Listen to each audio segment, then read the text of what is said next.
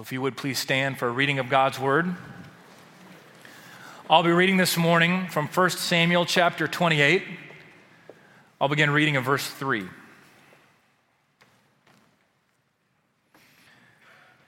Now Samuel had died, and all Israel had mourned for him and buried him in Ramah, his own city.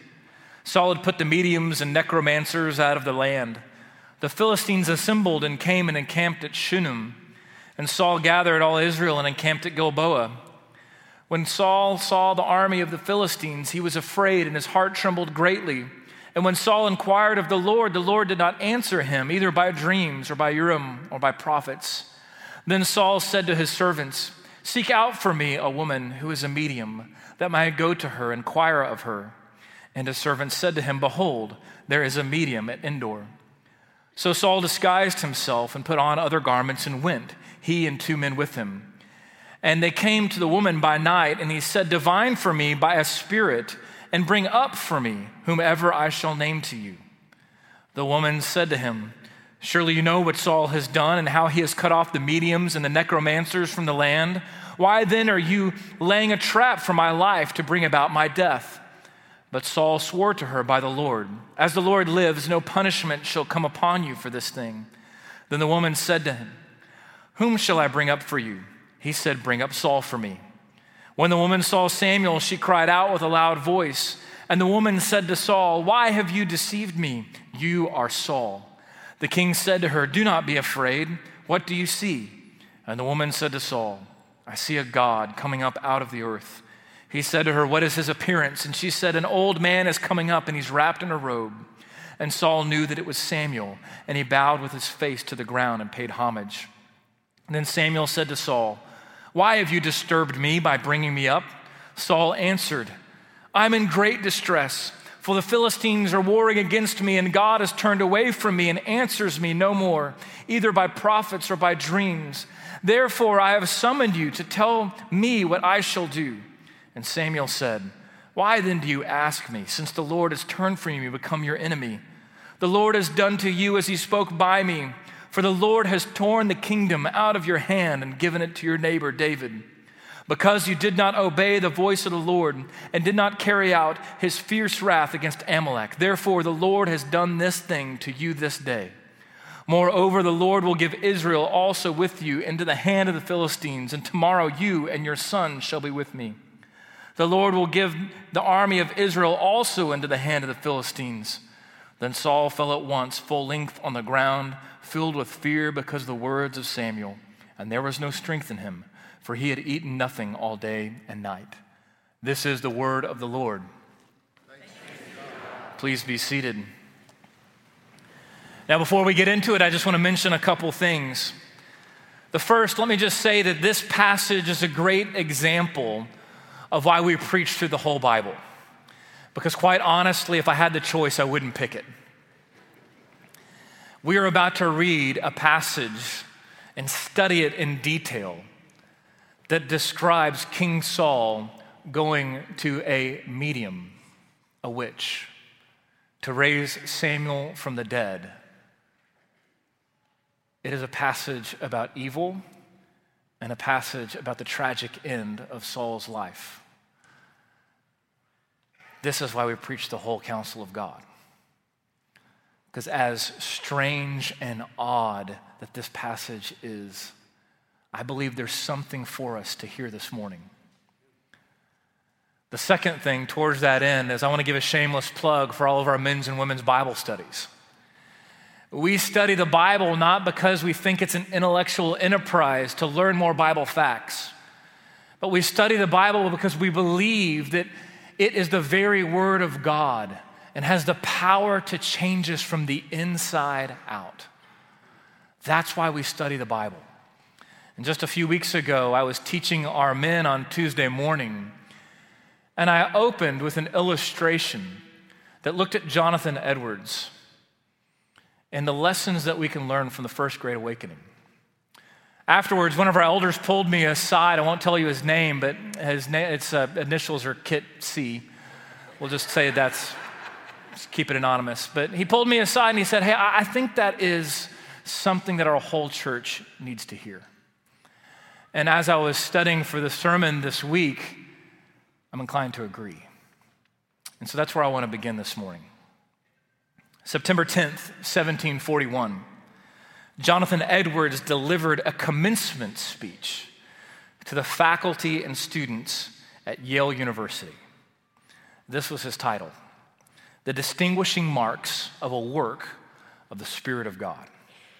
Now, can you imagine a commencement speech being given today at Yale University with a title like that?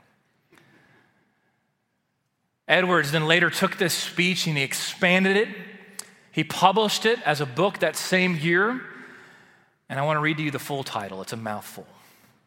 The distinguishing marks of a work of the Spirit of God applied to the uncommon operation that has lately appeared on the minds of many of the people of this land, with a particular consideration of the extraordinary circumstances with which this work is attended. They don't write titles like that anymore, do they? It's not very marketable. What's Edwards' point? Edward set out to answer a question How do you know when you see a true work of the Holy Spirit in the life of an individual? What are those marks that help us to know that this is a genuine movement of real faith? For Edwards, there were at least five a greater esteem for Jesus Christ, a spirit of continual repentance, a high regard for the Word of God, an increasing interest in the truths of God, and a deep love both for God and for one another. He recognized that even in the midst of a revival like the First Great Awakening, the weeds of counterfeit Christianity can grow. And I think his message is just as relevant today. You see, it's possible to grow up in a culture that has been historically dominated by Christian practice, just like ours to say all of the right Christian things, to go to all of the right Christian events, and yet on the inside, have your heart completely cut off from the redeeming grace of Jesus Christ. This morning, our passage looks at the tragic end of a man who, on the outside, had all the appearances of godliness he was the first king of Israel, chosen for how he looked on the outside. And yet, what we have seen throughout 1 Samuel is that his heart was increasingly far from God. And as Saul's life has quickly deteriorated, this morning we are looking at its tragic end. What we'll see this morning is that we are forced to reckon with a very dark chapter. Saul, not able to hear the voice of God, turns to the voice of evil. And at the end of his life, all he can hear is the voice of condemnation. The question for you and I this morning is this Can you hear the voice of God? And do you hear him calling out to you for your salvation? The first thing I want us to see is this that Saul could no longer hear God's voice. I want you to look with me, verse 3. We're told that Samuel had died. We're also told that Saul had put the mediums and necromancers out of the land. You know, just your typical background information for any of your favorite Bible stories, right? Two very important things.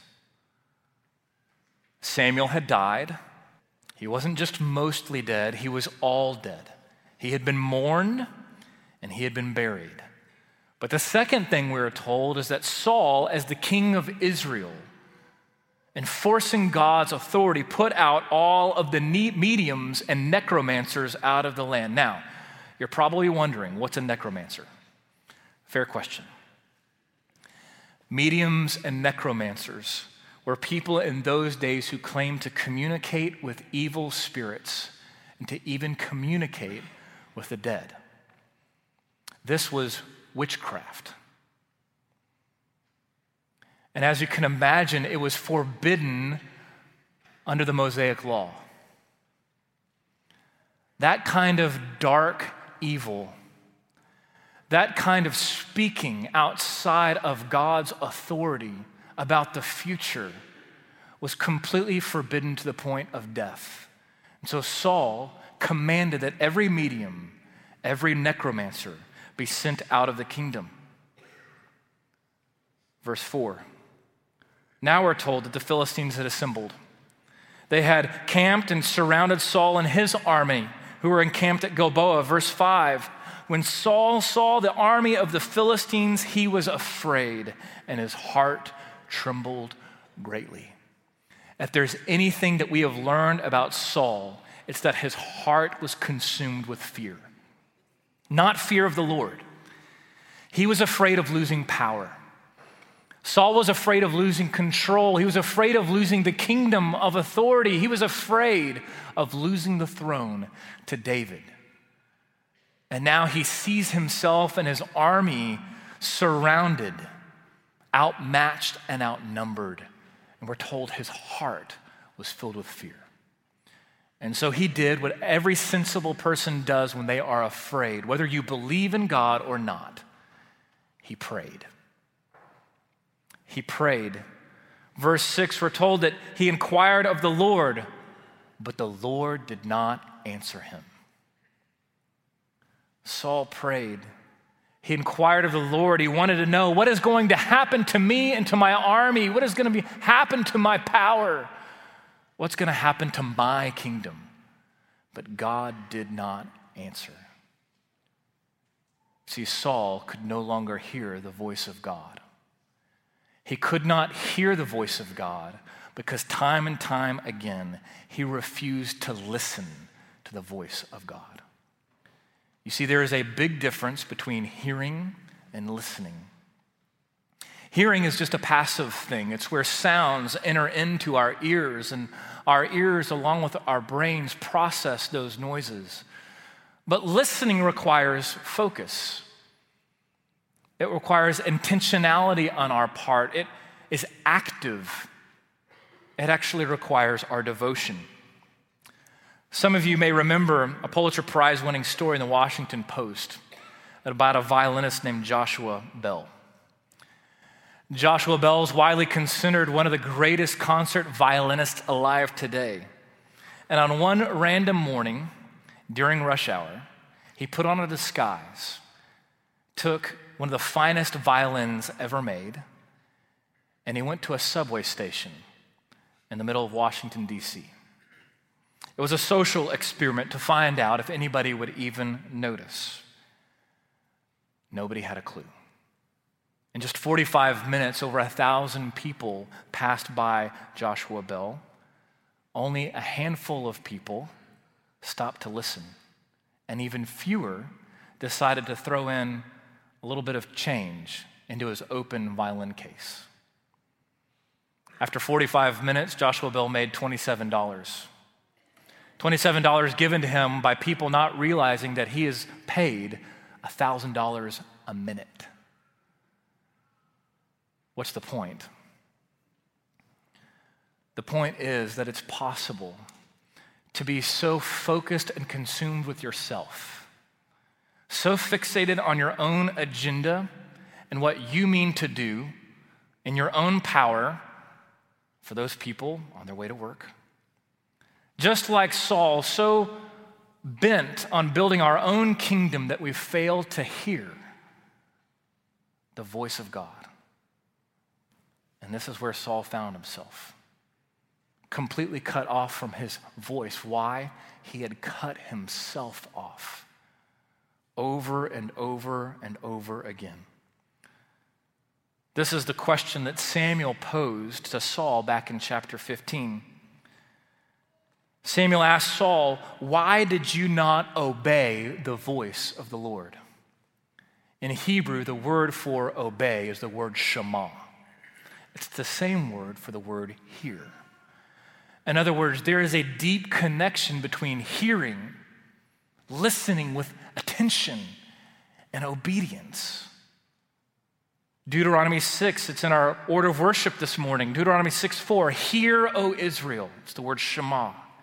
Hear, O Israel, the Lord our God is one. And now here's the commandment You shall love the Lord your God with all your heart, with all your soul, with all your might. Jesus said, If you love me, you will keep my commandments. Obedience is deeply tied to how we pay attention to him, to how we listen to him, to how we hear what he says and then act upon it. You see, what you need to know about love and obedience is that they go together. We obey because Christ first loved us. But in response, if our love is without obedience, it's a love that's just like infatuation, a love without wedding vows. But if our obedience does not have love, then it's cold, it's callous, it's prideful, it's self centered, it's legalistic. And so, what we need to see this morning is God, in His power and in His grace, has given us commandments. The question is do you hear His voice? Are you listening attentively? Do you see the beauty of holiness and what He has commanded us to be? Second, Saul didn't just lose the ability to hear the voice of God, but then he turned to the voice of evil. I want you to look with me at verse 7. Then Saul said to his servants, Seek out for me a woman who is a medium, that I may go to her and inquire of her. Notice what Saul is doing. He is the king, and under his authority, publicly, he has cast out all the mediums and the necromancers. But privately, putting on a disguise, under the cover of darkness, he is seeking one out. Why? Because he can't hear the voice of God. And because he can't hear the voice of God, he has to hear the voice of something, even if it's incredibly destructive and evil. And so here's Saul seeking out a witch, asking her to raise up Samuel for the dead because maybe he will have something to say. Maybe he can hit, give him some kind of direction. Friends, what I want you to see this morning is that is evil. It's sinful and it's hypocritical. Publicly, outwardly, condemning something while on the inside giving into it. But he didn't just stop there. Verse 9, this woman says, Wait a minute, this has to be a trick. Not knowing it's Saul, she says, Surely you know what King Saul has done. Why are you laying a trap for me? If, if I do what you ask and I'm caught, I'm going to be put to death. Saul's sin doesn't just stop at seeking out a witch. It doesn't even stop at his hypocrisy, but now he's saying, Look, I promise you, and I swear to God that nothing's going to happen to you. In other words, he's changing the rules and he's committing blasphemy. This is the power and the destructiveness of sin. As we've studied Saul, though we've seen him do some foolish and wicked things, to think that his life would end this way was probably not in your imagination. And what I want you to recognize is Saul didn't just go headfirst into witchcraft. But it was the slow drip of rebellion and disobedience, refusing to obey the voice of the Lord, time and time again choosing to build his own kingdom rather than the kingdom of God, choosing to love himself rather than to love God and his authority, to the point of rebelling. Rebelling to the point of seeking out a medium to raise Samuel from the dead. He knew this was wrong, he knew this was evil, but he did it anyways. We have to ask ourselves this morning are you and I any different? Are you and I any different? Though we know that there is evil in this world, and then we know something of the goodness of God, why do we turn from His goodness? and turn to evil things. Though you and I are probably not seeking out witches in the cover of darkness, the truth is we are seeking out all kinds of evil, particularly when we fail to hear the voice of God. The Apostle Paul put it this way to a young pastor named Timothy. 2 Timothy 3. Paul says, Understand this, that in the last days there will become times of difficulty. For people will be lovers of self does that describe you? Describes me. Lovers of money, proud, arrogant, abusive, disobedient to their parents, ungrateful, unholy, heartless, unappeasable, slanderous, without self control, brutal, not loving good, treacherous, reckless, swollen with conceit, lovers of pleasure rather lovers of God. And then get this having the appearance of godliness, but denying its power. It's the perfect description of Saul. And if we're honest, it's a pretty good description of us. Saul had the appearance of godliness on the outside, but in his heart, he denied his power. And in the end, the only voice he could hear was condemnation. That's where I want to end this morning. Saul heard the voice of judgment. We're told that this medium, this necromancer, was able to somehow conjure up Samuel from the dead. Now, if that is making you a bit uneasy this morning, and it should, I just want to mention a couple things. First is this. Notice in verse 12 that it says that she was surprised. She was alarmed. She was afraid when she saw Samuel. Why? I think it's because she didn't have the power to actually pull it off. And yet, God, in His power, had one final thing to say to Samuel. The other thing that I want you to notice, and it's really a warning don't get distracted from what Samuel says to Saul. This is what he says, verse 15. Why have you disturbed me by bringing me up? Verse 16 Why did you ask me, since the Lord has turned from you and become your enemy? The Lord has done to you as he spoke to me. In other words, Samuel's posture is almost like, Why are you bothering me? I've already told you all that there is to say. The same message that I now deliver to you, Saul, I've already delivered to you. And now God is actually doing it in your midst. Saul, because of your disobedience and sin, you have been cut off from the kingdom. The throne is no longer yours, it's been given to David. And now, verse 19, now you're going to lose your life. But Saul, all he can hear is judgment. All he can hear is condemnation. It was a voice that he had ignored over and over and over again. Way back in 1 Samuel 15, Saul, you're going to lose the kingdom. And what does Saul do? I'm going to build up an army, I'm going to defend my kingdom. He's ignored Saul's, the judgment of God. Saul has ignored this condemnation, yet now, tragically, at the end of his life, it's what he died hearing. And there in chapter 31 in your bulletin, we're told that archers surrounded him, that he found himself overwhelmed, and so he took his own life. And then we see chapter 31, verse 6.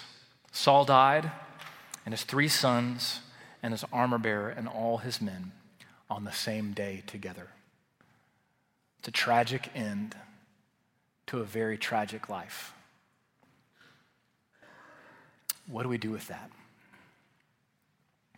As we go from here, what do we do with a passage like this? Saul, for centuries, people have wondered if he was a genuine believer. I mean, this was the first king of Israel. He was the one who was handpicked by Samuel. This was God's choice. And yet, the way that his life ends, it, it makes you wonder did he really know God? Did he have any of the distinguishing marks of genuine faith? And while you and I cannot look into Saul's heart any more than he could, and we cannot say definitively of his eternal state, what I can say with certainty is this that Saul died completely cut off from God.